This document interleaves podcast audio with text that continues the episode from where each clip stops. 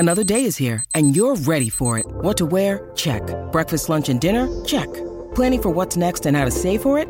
That's where Bank of America can help. For your financial to-dos, Bank of America has experts ready to help get you closer to your goals. Get started at one of our local financial centers or 24/7 in our mobile banking app. Find a location near you at bankofamerica.com/talktous. What would you like the power to do? Mobile banking requires downloading the app and is only available for select devices. Message and data rates may apply. Bank of America N.A. member FDIC. When you need mealtime inspiration, it's worth shopping Kroger, where you'll find over 30,000 mouthwatering choices that excite your inner foodie. And no matter what tasty choice you make, you'll enjoy our everyday low prices, plus extra ways to save, like digital coupons worth over $600 each week. You can also save up to $1 off per gallon at the pump with fuel points. More savings and more inspiring flavors make shopping Kroger worth it every time. Kroger, fresh for everyone. Fuel restrictions apply. C'è con noi Lorenzo Pes, ben trovato Lorenzo, buon pomeriggio. Ciao Robby, ciao Simone, buon pomeriggio Lorenzo. A tutti. Impossibile, ma un ragazzo sveglio, questo è il contratto che mi impone di dirlo. Come te ovviamente lo sa, ultima ora Roma su Sky, Tiago Pinto dal 1 febbraio non sarà più DS, che non era già, però va bene, questo diciamo la passiamo.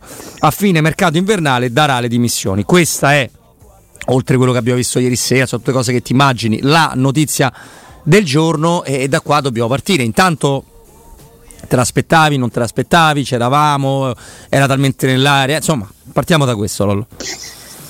Sì, in realtà lo sapevamo, nel senso che era qualche giorno prima di Natale con Filippo, insomma abbiamo scritto un pezzo su questo, che l'aria era quella del divorzio, insomma in realtà più che divorzio era dell'addio tra la Roma e Tiago Pinto, e che molto probabilmente c'era soltanto da decidere la tempistica, quindi se abbandonare dopo la fine del mercato e quindi il 1 febbraio, se farlo direttamente a fine stagione. Alla fine si è scelto e si è optato per questa decisione. Le strade si separano consensualmente, nel senso che evidentemente anche un po' di stanchezza, no? Parlavamo di questo, era un po' il tema centrale di tutto quello che è successo. Ha volto anche Pinto, che ha lavorato questi 3 anni pieni, perché poi lui è arrivato nel gennaio del 2021, no? A livello proprio formale, anche se era stato annunciato qualche settimana prima. E insomma io ho visto, francamente, più che altro ho ascoltato nelle parole di ieri sera un po' di sassolini tolti, cioè quell'intervista di ieri, non so come l'avete letta voi, però quel rimarcare, no? Il lavoro, la fatica che ha sempre fatto per cercare di far quadrare tutti i conti, per prendere i calciatori, un po' di paternità anche, no? Degli sforzi che ha fatto, ecco.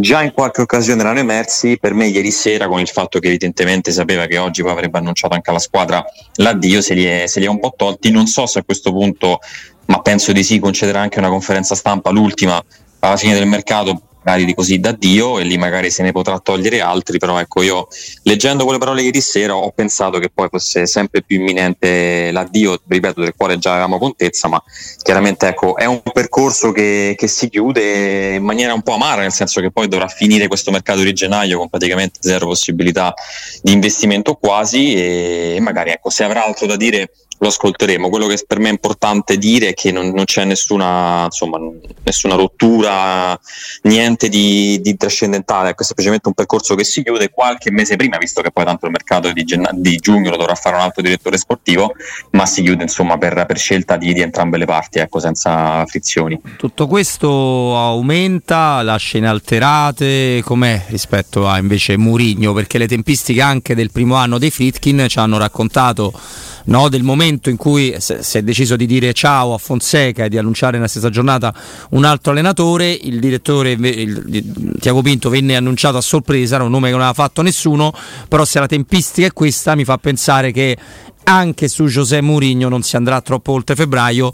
In molti fanno un'equazione forse scontata: Tiago via, José dentro. Può essere. Sulla tempistica sono d'accordo con te, per me alla fine del mercato poi sarà presa una decisione. Io anche qui mi appoggio un po' alle parole di ieri sera, perché secondo me sia nel pre che nel post partita sono state dette cose importanti, sia a fronte dirigenziale con Pinto, sia a fronte tecnico con Mourinho. E ieri Mourinho ci mette un altro bel carico, no? Sui Friedkin, parlando di correttezza e di ciò che ha fatto lui, delle scelte che ha fatto lui. Io credo che siamo in quella direzione, nel senso non la darei per scontata questa rispetto all'addio di Pinto, come abbiamo detto, cioè della permanenza di Mourinho, però penso che alla fine si possa andare in quella direzione. Un pochino quelle parole lì sui nomi di altri allenatori un po' di allarme in realtà lo fanno scattare, nel senso che probabilmente la Roma in realtà magari ma anche perché hai un tecnico in scadenza, si è anche informata, magari qualche sondaggio può averlo fatto, non in maniera più approfondita come sta facendo per i direttori sportivi, però ci sta.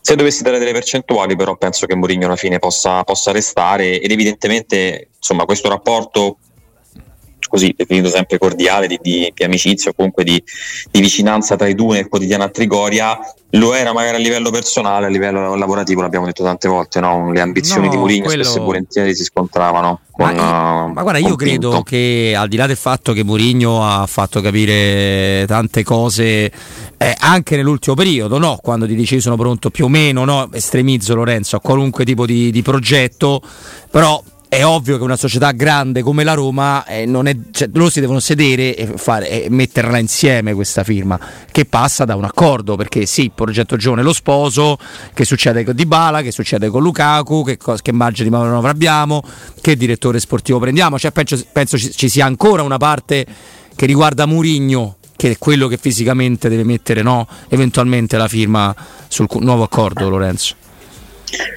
Sì, ci sono delle cose in ballo, l'abbiamo detto, no? La volontà è chiara, manca poi l'ultimo anello di congiunzione, che è quello poi dell'incontro, no? Di questo famoso appuntamento che deve esserci, perché ovviamente si può dare una disponibilità, un'apertura, si può manifestare pubblicamente la propria volontà, poi serve anche che nero su bianco venga stilato di fatto un contratto nuovo, ipotizzo magari a un altro biennale, non credo un altro anno, questo magari lo scopriremo più avanti, e verranno fissate anche delle, come dire, dei paletti, no? Sia a livello di possibilità di investimento, sia a livello di quotidiano, nel senso con chi dovrà confrontarsi poi Mourinho dal 1° febbraio e magari per altri 2 anni, o quanto vorrà estendere il proprio contratto Friedkin con lui.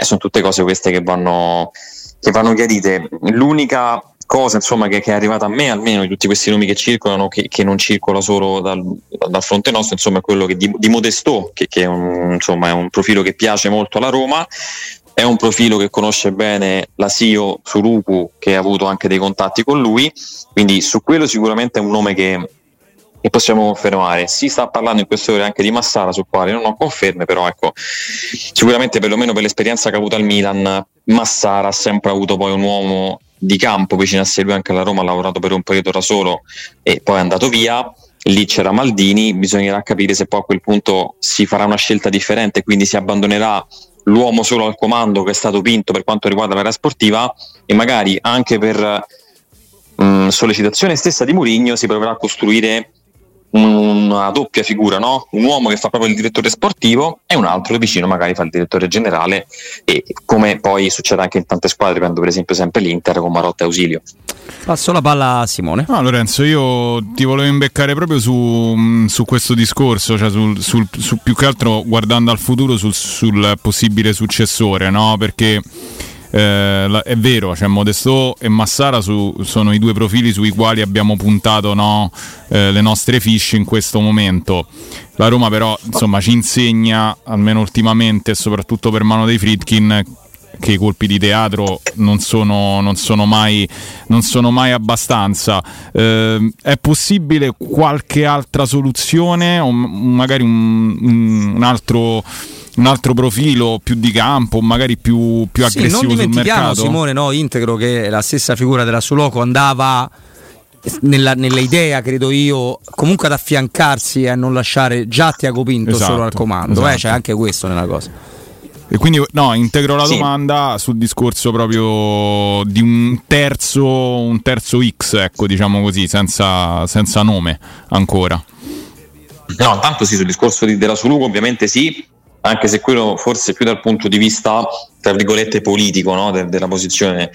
Mancava un po' un dirigente anche che andasse a confrontarsi, ecco, con l'UEFA e comunque con il rapporto internazionale con i club d'Europa, quindi lei sicuramente è stata presa per quello e anche per dare un volto diverso, no, alla dirigenza giallorossa, che fino a quel momento era praticamente solo e soltanto Pinto. Per quanto riguarda gli altri nomi, no, che non possiamo escluderli, perché conosciamo anche il modo di operare dei Friedkin della Roma di questi ultimi anni, quindi io vi parlo ovviamente di quello che so, di quelli che sono i nomi che sono arrivati a me, ma poi chiaramente non possiamo e non dobbiamo escludere anche altre ipotesi, soprattutto quelle magari di nomi proprio mai fatti, perché ecco, Tiago Pinto era uno di questi, anche la nomina di Lina Souloukou è stata quasi una sorpresa, forse un paio di giorni prima era uscito qualcosa, ma veramente a ridosso, quindi ormai siamo abituati anche a questo, aspettiamo, chiaramente lavoriamo su quello che abbiamo, però ecco, da questo momento in poi sicuramente di pari passo con il mercato, che sicuramente non ci sta entusiasmando perché purtroppo non ci sono i mezzi per farlo, di gennaio c'è anche una tematica dirigenza che per me è interessante, perché teoricamente, ne abbiamo parlato tanto anche con Roberto, le società partono più da quello, no? Cioè il grande paradosso era che era più pesante la scadenza di Pinto e quella di Mourinho. Adesso con Pinto abbiamo ufficiosamente chiuso un capitolo e vediamo come si riparte. No, vediamo. Dall'altro avrete modo, questo comunicazione di servizio Lorenzo Simone per i nostri ascoltatori, ci sarà Daniele Longo nello spazio con Danilo Fiorani, Daniele Longo che va molto forte sul nome di Massara proprio in questi momenti sui suoi social network, quindi insomma avrete modo, rimanendo all'ascolto con Danilo Fiorani, anche di sentire questo protagonista del calciomercato. Abbiamo esaurito il tema dirigenziale o vuoi approfittare, Lorenzo, del fatto di essere in diretta per dire cose che non hai aggiunto, già detto? Ti lascio la libertà di scegliere, se no andiamo sul campo. No, guarda, andrei sul campo, tanto insomma, ripeto, la situazione di Pinto era abbastanza chiara, si aspettava soltanto una scelta. Io spero di poterlo ascoltare, insomma, ecco, magari di poter chiarire anche qualche aspetto con lui prima poi dell'addio, e insomma il bilancio per me lo deve fare poi ognuno di noi individualmente, lo ha fatto il campo con le scelte, e vediamo, insomma, adesso l'importante è davvero guardare oltre e pensare al futuro. Non c'è dubbio su questo. Ti arrivano, o meglio ancora non ti sono arrivati, segnali di un possibile risveglio del cercatore di alieni in seno alla Roma? Guarda, qualcosa sta circolando, ma per me però è più una sollecitazione ulteriore, nel senso una richiesta quasi di aiuto da parte dello staff tecnico, perché viste le difficoltà sul mercato è chiaro che in questo momento un difensore centrale comunque non così gravemente infortunato ce l'hai, e io credo che a Trigoria si stia provando a spingere per fare almeno un tentativo di riportare Smalling nella settimana dopo il derby, provare un po' a forzare i ritmi, perché comunque, ripeto, non è così scontato che questo difensore riesca ad arrivare entro metà gennaio. La Roma ha delle partite importanti, lo ripete sempre giustamente Mourinho, a parte ieri sera è chiuso con Cristante e Christensen in difesa, che veramente, al di là poi che Roma Cremonese è pesante, no? È brutto, è un po' triste anche vederli in campo così. C'è Mancini che è diffidato, Llorente comunque le sta giocando tutte, un po' di lucidità l'ha persa in queste ultime settimane, quindi è più una spinta, un cercare un po' in extremis di tentare di fare qualcosa di diverso rispetto a quello che si è visto, che poi una presa e una scelta sua. Penso che magari potrà provarci, lo scopriremo nei prossimi giorni, ma è un input che arriva direttamente dallo staff. Lorenzo, io ti chiedo, perché ho letto stamattina un tuo approfondimento su Wisen, giusto? Sì. E qual è lo stato della trattativa fondamentalmente? Guarda, in realtà più che una trattativa è un tentativo di inserimento concreto, nel senso che Tiago Pinto sia andato praticamente è entrato a gamba tesa su un'operazione chiusa di fatto, perché Wisen stava andando alla Juventus, l'accordo con la Frosinone, perdonatemi, l'accordo tra Juventus e Frosinone era stato raggiunto per il prestito, ieri ne parlavamo, in realtà poi leggendo bene il regolamento lui può andare anche se ci sono già 3 slot di prestiti della Juventus poi che è under 21, quindi non ci sarebbe alcun problema. Si stava attendendo di formalizzarlo anche per l'infortunio di Alessandro. Pinto ha approfittato di questo spazietto temporale che si era creato e chiaramente ha messo in difficoltà l'entourage e il giocatore stesso, perché per carità Frosinone ti va a fare le ossa, lavori comunque con un tecnico che sta valorizzando diversi calciatori in un ambiente tranquillo, per un classe 2005 può anche essere ideale, però se ti chiama la Roma di Mourinho sicuramente un pensiero in più ce lo fai, quindi in questo momento c'è una situazione polarizzata: da un lato la Juventus, che ovviamente ha tutto l'interesse per mandarlo a Frosinone, sia perché c'è stata una stretta di mano tra Giuntoli e Angelozzi, e sia perché chiaramente quello sarebbe l'ambiente lato Juventus più consono, no? Per dare spazio e modo di crescere al calciatore. Alla Roma probabilmente avrebbe anche bisogno di un po' di tempo, e non so quanto giocherebbe in realtà da qui a fine campionato, a meno che Mourinho non si sia follemente innamorato di lui e lo butti dentro subito. Quindi la Juventus chiaramente spinge per rispettare questo accordo con il Frosinone, dall'altra parte c'è il calciatore col suo entourage e chiaramente invece cercano di mandarlo e di venire alla Roma, però so, quello che arriva è che alla fine poi dovrebbero essere rispettati i patti, quindi e quindi poi si va sul... anche forte, importante, quindi poi vai sul, tu sei andato su un piano B che è sempre il nome di Cialobà, giusto? Sì, più che piani B quelli sono i nomi che stanno lì in attesa che si possa aprire qualche possibilità, però anche qui dobbiamo sempre tornare al discorso amaro ma realistico. La Roma ad oggi non può inserire nella lista dei giocatori over 22, quindi lì Sarobà è 99, su Yunchu qualcosa in misa 98 se non sbaglio, quindi è chiaro che al di là poi che i club devono aprire al prestito, magari il Chelsea lo può fare perché adesso si è liberata di uno slot, l'Atletico non ha intenzione, il calciatore comunque lì preferirebbe andare in Premier League dove qualche richiesta ce l'ha, però tante così le condizioni non si può proprio, quindi lì è un'attesa, sono dei nomi che vengono lasciati poiché interessano realmente, ma tolto questo Wisen sarebbe il profilo buono perché rispecchierebbe tutti i parametri per inserirlo anche nelle liste. No, è vero che vista la situazione, lo diciamo prima a mo' di battuta con Simone, lo facciamo volentieri con te Lorenzo, io non farei troppo lo schizzinoso su Vigna, cioè io quei 3-4 che sono 5 milioni che poi cercare di reperire, io lo darei il calciatore, tanto dovresti averlo abbondante, che costò 7 milioni 2 anni e mezzo fa, cioè, non credo sia un danno, non credo sia un danno economico, perché è vero che hai bisogno, no? Giustamente tu dici non puoi prendere uno più di un under 21, però se va via qualcuno sì. E quindi spero che almeno questa cosa venga accelerata, d'altro canto invece non penso che le parole del procuratore di Leonardo Spinazzola abbiano aggiunto qualcosa alle nostre chiacchiere quotidiane sul calciatore, credo. No, zero, anche lì è un discorso datato giugno, quando Roma e Lippi hanno concordato che riscorsi sul rinnovo di Spinazzola non se ne sarebbero fatti, in estate poi non c'è stata la condizione di lasciarlo partire, anche perché poi la situazione lì era abbastanza non strana ma particolare, perché la Roma lì di fatto sul mercato proprio non mise nessuno a parte Karsdorp e i Bagnets poi più avanti, però per Spinazzola chiaramente si sarebbero ascoltate offerte di ogni tipo, c'era stata qualche indicazione di Arabia Saudita ma anche lì era un po' più l'entourage, no? Quasi che a spingere su questo rispetto poi alle reali e concrete offerte sono arrivate a Trigoria, quindi che Spinazzola andasse via era certo, insomma ha ribadito il fatto che chiaramente se dovessero riuscirci lo potrebbero anche liberare adesso a gennaio, magari anche con un indennizzo che farebbe anche comodo alla Roma, però bisogna trovare anche qualche squadra disposta a spendere dei soldi adesso per poi invece magari aspettare 4 mesi e prenderselo a parametro zero nel mese di giugno. Non ha aggiunto assolutamente nulla e questa è la situazione. Poi Spinazzola ieri dà anche una mano quando entra, quindi insomma finché sta qui può giocare, invece anche il rischio, comunque la possibilità che giochi domenica, visto che Zalewski ieri anche parte fuori e ultimamente non sta convincendo, ma questi poi sono discorsi più relativi al campo. Ma ecco, lato Spinazzola c'è qualche sirena araba anche in questa sessione di mercato, ma ad oggi nulla di concreto. Allora, ti chiedo un tuo parere guardando avanti, cioè guardando indietro, ma pensando poi alla prossima partita su Roma Cremonese, nel senso il dispendio energetico è stato importante, la gara sarà tra 2 giorni praticamente o quasi, e insomma te che idea ti sei fatto della gara della Roma di ieri?